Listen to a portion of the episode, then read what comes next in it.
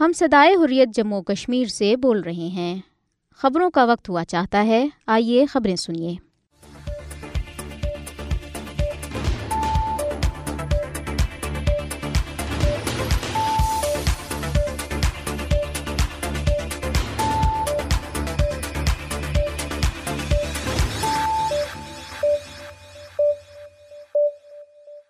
بسم اللہ الرحمن الرحیم۔ یہ صدائی حریت جموں کشمیر ہے۔ اب آپ عبد الرحمن سے خبریں سنیے۔ سب سے پہلے اہم خبروں پر ایک نظر۔ غیر قانونی طور پر بھارت کے زیر قبضہ جموں کشمیر میں خواتین بھارتی فورسز کی بربریت کا سب سے زیادہ شکار ہیں۔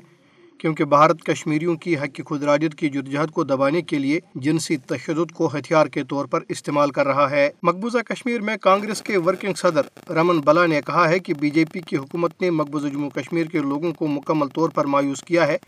کیونکہ علاقے میں باہر کے لوگ حکمرانی کر رہے ہیں اور مقامی لوگوں کا روزگار چھینا گیا ہے۔ کل جماعتی حریت کانفرنس کی آزاد جموں کشمیر شاخ نے اسلام آباد میں اپنے دفتر میں معروف عالم دین ڈاکٹر قاضی نثار اور حریت رہنما راشد وانی کی یاد میں ایک دعائیہ مجلس کا اہتمام کیا۔ کینیڈا میں مقیم خالستان ٹائیگر فورس کے سربراہ ہردیپ سنگھ نجار کو سورے شہر کے ایک گردوارے کے باہر گولی مار کر قتل کر دیا گیا ہے، جسے بھارتی خفیہ ایجنسیوں کی کارستانی قرار دیا جا رہا ہے۔ بھارت میں کانگریس کے ترجمان ڈاکٹر نریش کمار نے دارالحکومت نئی دہلی میں بدمنی اور بڑھتے ہوئے شدت پسندی کے واقعات پر شدید تشویش کا اظہار کرتے ہوئے کہا ہے کہ مودی کے دور حکومت میں قانون کی بالادستی کے بجائے شرپسندوں کا اقبال بلند ہوا ہے، جس کا خاتمہ ضروری ہو گیا ہے۔ اب خبریں تفصیل کے ساتھ۔ غیر قانونی طور پر بھارت کے زیر قبضہ جموں کشمیر میں خواتین بھارتی فورسز کی بربریت کا سب سے زیادہ شکار ہیں، کیونکہ بھارت کشمیریوں کی حق خدراجت کی جدجہد کو دبانے کے لیے جنسی تشدد کو ہتھیار کے طور پر استعمال کر رہا ہے۔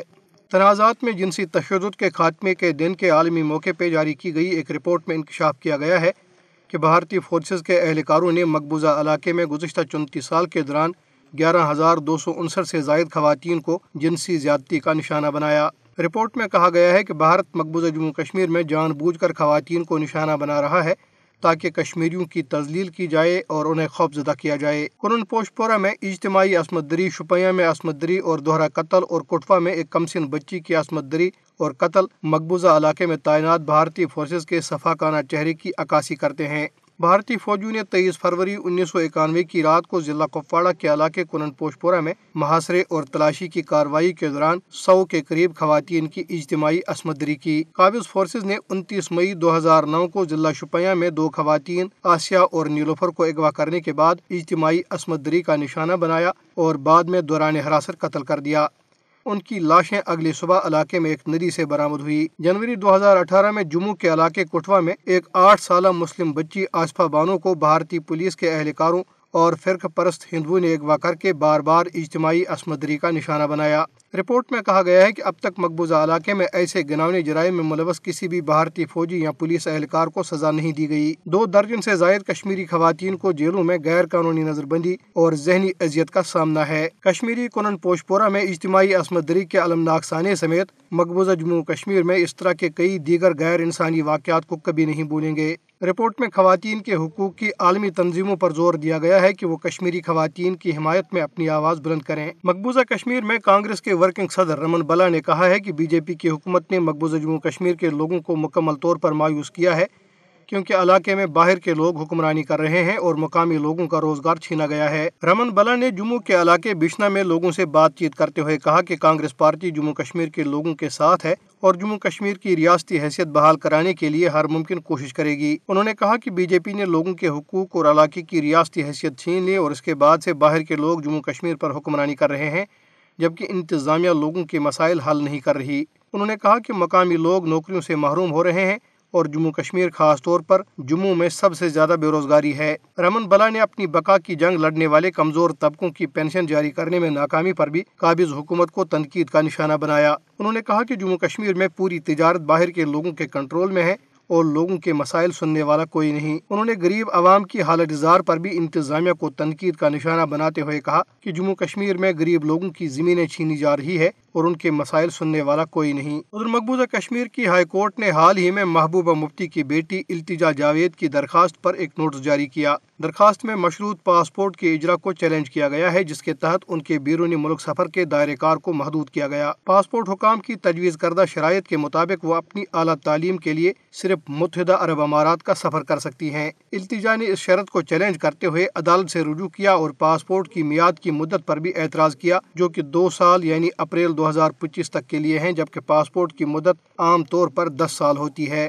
جسٹس سنجے در نے متعلقہ حکام کو نوٹس جاری کرتے ہوئے دو ہفتے کے اندر جواب داخل کرنے کی ہدایت کی۔ بھارت کے deputy solicitor general T M Shamsi حاضر ہوئے اور حکومت کی جانب سے نوٹس موصول کیا۔ التجا مفتی نے اپنی درخواست میں پاسپورٹ میں شامل ایک شک کو چیلنج کیا، جس میں کہا گیا ہے کہ پاسپورٹ صرف متحدہ عرب امارات کے سفر کے لیے مخصوص ہے۔ درخواست میں کہا گیا ہے کہ بیرونی ملک سفر کرنے کا حق زندگی اور آزادی کے حق میں شامل ہے۔ جس کی ضمانت آئین کے آرٹیکل اکیس میں دی گئی ہے۔ اس حق کو قانون کے قائم کردہ طریقہ کار کے بغیر ختم نہیں کیا جا سکتا۔ کل جماعتی حریت کانفرنس کی آزاد جموں کشمیر شاخ نے اسلام آباد میں اپنے دفتر میں معروف عالم دین ڈاکٹر قاضی نثار اور حریت رہنما راشد وانی کی یاد میں ایک دعائیہ مجلس کا اہتمام کیا۔ فورم کے کنوینر محمود احمد ساگر نے دائیا مجالس کی صدارت کرتے ہوئے ڈاکٹر قاضی نثار احمد کو ان کے انتیسویں یوم شہادت پر زبردست خراج عقیدت پیش کیا۔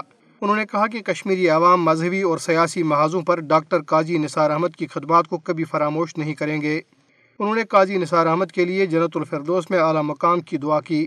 محمود ساگر نے حریت رہنما راشد وانی کو ان کی چھٹی برسی پر خراج عقیدت پیش کرتے ہوئے کہا کہ تحریک آزادی کشمیر میں معاشرے کے تمام طبقات سے تعلق رکھنے والے لوگوں نے اپنی قیمتی جانوں کا نذرانہ پیش کیا جنہیں رائے گاہ نہیں جانے دیا جائے گا۔ اس موقع پہ یونان میں کشتی الٹنے کے سانحے میں قیمتی جانوں کے ضیاء پر بھی گہرے رنجوگم کا اظہار کیا گیا اور حادثے میں جہاں باغ ہونے والے پاکستانی اور آزاد کشمیر سے تعلق رکھنے والے افراد کے لیے مغفرت کی دعا کی گئی۔ آخر پہ شہدائی کشمیر کے لیے بلند درجات کی خصوصی دعا کی گئی۔ مقبوضہ کشمیر کے سابق گورنر ستیا پال ملک نے بی جے پی حکومت پر تنقید کرتے ہوئے کہا ہے کہ ملک جل رہا ہے اور ملک کا وزیر اعظم امریکہ جا رہا ہے۔ ستیا پال ملک نے راجستھان کے شال الور میں ایک تقریب سے خطاب کرتے ہوئے کہا کہ آنے والے تین اسمبلی انتخابات میں اگر بی جے پی کو شکست نہیں ہوئی تو ان ریاستوں میں منی پور جیسی صورتحال پیدا ہوگی۔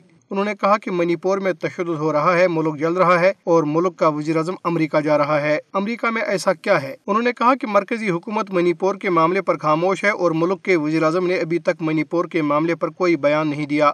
انہوں نے کہا کہ لوگ مارے جا رہے ہیں اور گھروں کو جلایا جا رہا ہے، لیکن وزیر اعظم ایک بار بھی وہاں نہیں گئے۔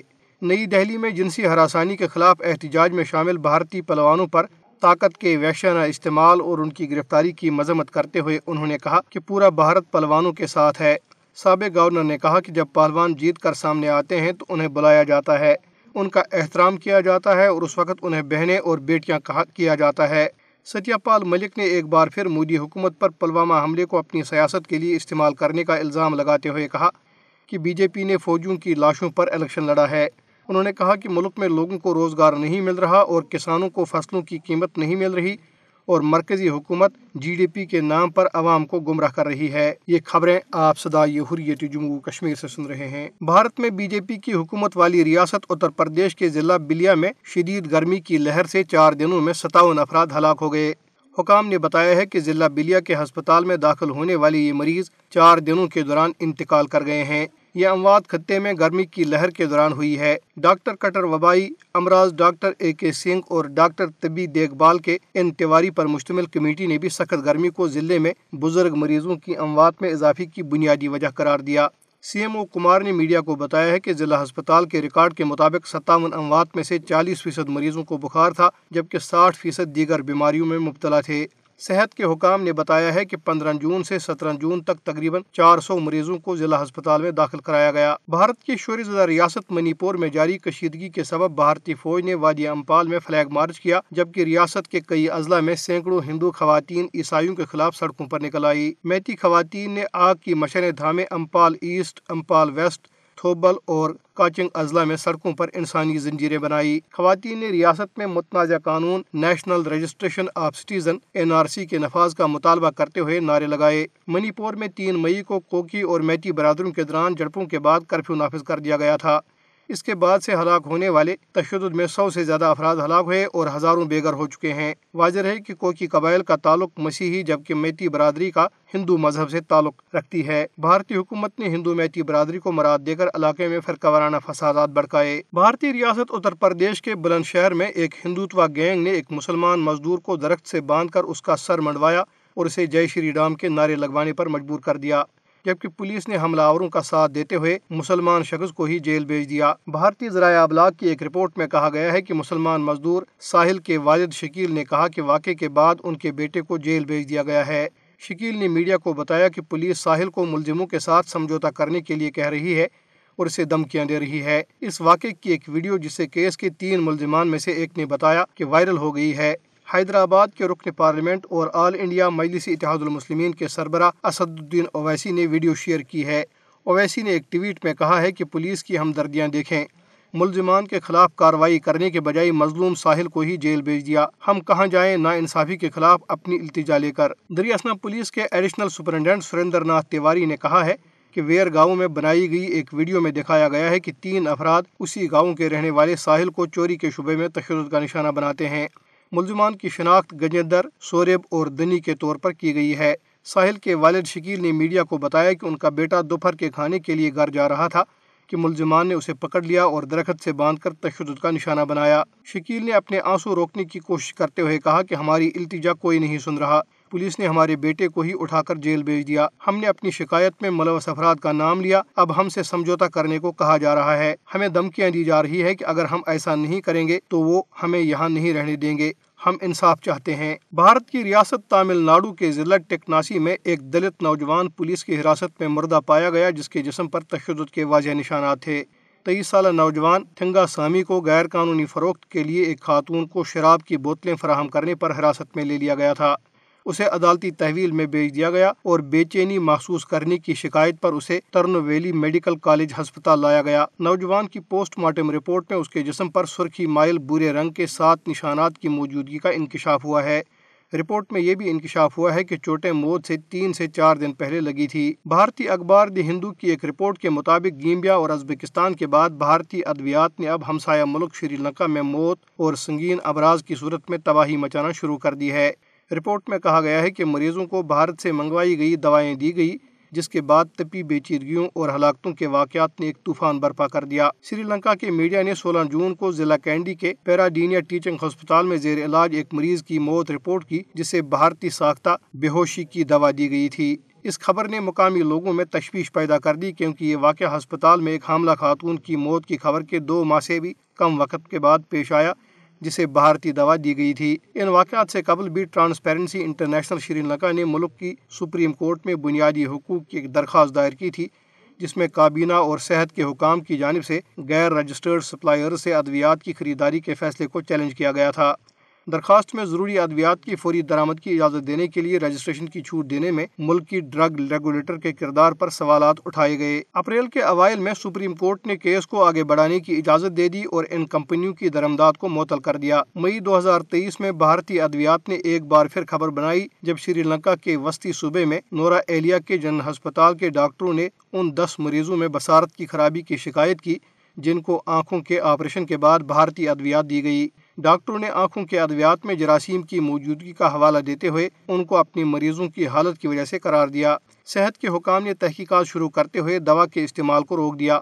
واقعات کے تسلسل میں میڈیا سمیت شری لنکا میں بھارتی ادویات کی سخت نگرانی کی جا رہی ہے اور سری لنکا کے حکام پر زور دیا گیا ہے کہ قومی سطح پر صحت کے ممکنہ خطرات کو ختم کیا جائے۔ کچھ لوگوں نے گیمبیا اور ازبکستان کے کیسز کو بھی اجاگر کیا، جہاں حال ہی میں بھارتی ساختہ کھانسی کے شربت سے درجنوں بچوں کی موت ہو گئی۔ بھارت برسوں سے طبی سامان کی فراہمی کا شری لنکا کا سب سے بڑا ذریعہ رہا ہے، جو اس کی دوائیوں کی درمداد کا تقریباً نصف ہے۔ اور دو ہزار بائیس میں اس کی مالیت تقریباً چار سو پچاس ملین ڈالر تھی۔ گزشتہ سال شری لنکا میں غیر معمولی اقتصادی بحران کے بعد، جس کی وجہ سے ادویات سمیت اشیاء کی شدید قلت پیدا ہوئی، تجارتی روابط زیادہ اہم ہو گئے۔ بحران زیادہ ملک نے بھارت سے ضروری طبی سامان کی خریداری جاری رکھی۔ گزشتہ ہفتے شری لنکا کے ہسپتال میں رپورٹ ہونے والی موت نے درآمدی ادویات کے معیار کے ساتھ ساتھ شری لنکا کے قومی ڈرگ ریگولیٹری کی ذمہ داری کو قومی سرخیوں میں واپس لایا ہے۔ سری لنکا میڈیکل ایسوسیشن کے صدر ونیا ایروتے نے کہا ہے کہ حالیہ کیسز سری لنکا کے صحت کے شعبے کو درپیش ایک بڑے بحران کی عکاسی کرتے ہیں۔ انہوں نے کہا کہ ایک طرف ادویات کی مسلسل قلت، جبکہ دوسری طرف دستیاب دوائیوں کے معیار کے بارے میں سنگین خدشات کا اظہار کیا جا رہا ہے۔ بھارت میں کانگریس کے ترجمان ڈاکٹر نریش کمار نے دارالحکومت نئی دہلی میں بدمنی اور بڑھتے ہوئے شدت پسندی کے واقعات پر تشویش کا اظہار کرتے ہوئے کہا ہے کہ مودی کے دور حکومت میں قانون کی بالادستی کے بجائے شر پسندوں کا اقبال بلند ہوا ہے، جس کا خاتمہ ضروری ہو گیا۔ ڈاکٹر نریش کمار نے نئی دہلی میں امن و امان کے قیام میں مودی حکومت کی ناکامی کے خلاف احتجاجی دھرنے کا بھی اعلان کیا۔ نریش کمار نے بھارتی وزیر داخلہ امت شاہ کے نام ایک یاداشت میں حال ہی میں نئی دہلی میں شدت پسندوں کے ہاتھوں میں دوہرے قتل کا نوٹس کا مطالبہ کیا۔ انہوں نے تنقید کرتے ہوئے کہا کہ پنجاب کے وزیر اعلیٰ بھگونت مان اور دہلی کے وزیر اعلیٰ اروند کیجریوال کے پاس وقت نہیں ہے اور ملک کے وزیر داخلہ کے پاس بھی دہلی کے لیے کب وقت ہوگا؟ جہاں آئے روز جرائم ہو رہے ہیں اور یہ سلسلہ رکتا نظر نہیں آ رہا۔ انہوں نے کہا کہ دہلی کے وزیر اعلیٰ اور لیفٹنٹ گورنر آپس میں لڑتے جگڑتے رہتے ہیں اور ان کا اس طرح کے معاملات سے کوئی لینا دینا نہیں۔ انہوں نے سوال اٹھایا کہ وزیر اعلیٰ لیفٹنٹ گورنر کے ساتھ میٹنگ میں شرکت کیوں نہیں کرتے؟ وزیر اعلیٰ صرف بیان دینا جانتے ہیں اور انہوں نے دہلی کے لیے کچھ نہیں کیا۔ نریش کمار نے نئی دہلی میں قتل کے بڑھتے ہوئے واقعات کے پیش نظر جلد از جلد ایک کل جماعتی اجلاس بلانے کا مطالبہ کیا۔ کینیڈا میں مقیم خالستان ٹائیگر فورس کے سربراہ سردیپ سنگھ نجار کو سورے شہر کے ایک گردوارے کے باہر گولی مار کر قتل کر دیا گیا ہے، جسے بھارتی خفیہ ایجنسیوں کی کارستانی قرار دیا جا رہا ہے۔ بھارتی پنجاب میں جالندر کے علاقے برسنگ پور کے رہائشی ہردیپ سنگھ، جو بھارت کو سب سے زیادہ مطلوب تھا اور اس پر دس لاکھ روپے کا انعام رکھا تھا سکھ گردوارے گرو نانک صاحب کے، جس کے وہ سربراہ تھے۔ پارکنگ میں ایک کار کے اندر مردہ پایا گیا اور ان کے جسم پر گولیوں کے زخم تھے۔ ابتدائی معلومات کے حوالے سے حکام نے بتایا ہے کہ نجار کو دو معلوم نامعلوم حملہ آوروں کی گولی مار دی اور وہ موقع پر ہی ہلاک ہو گئے۔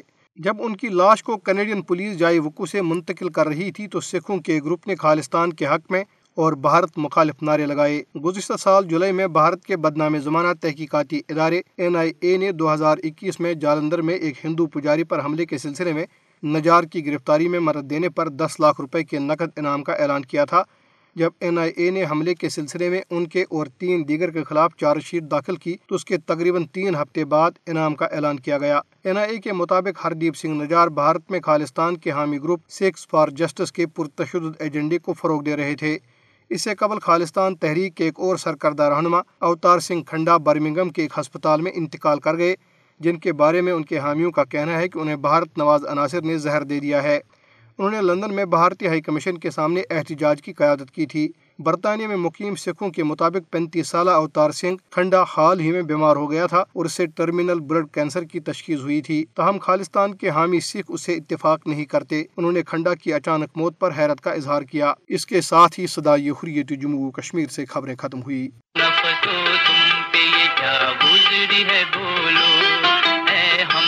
تم پہ یہ کیا گزری ہے بولو؟ یہ کس کا چھپا ہاتھ تھا گردن پہ تمہاری؟ یہ کس کا چھپا ہاتھ تھا گردن پہ تمہاری؟ کیوں خون اگلتے ہیں تمہارے در و دیوار؟ ہے ہم نفسو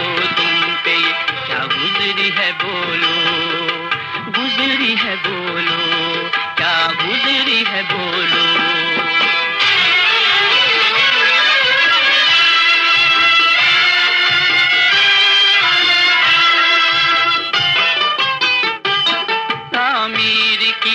کس نے تمہارے لیے زندہ؟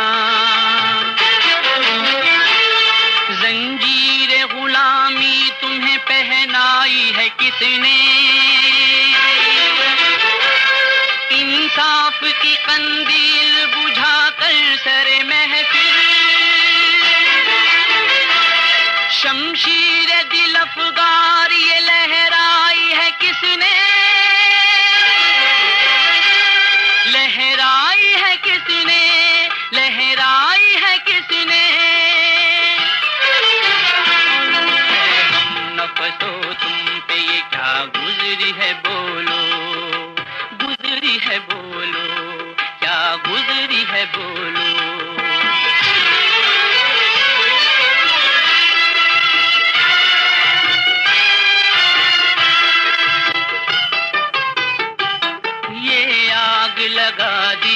سمندار میں کس نے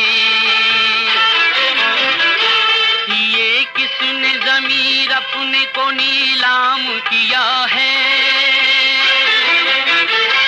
معصوم چراغوں کی لویں چھین کے کس نے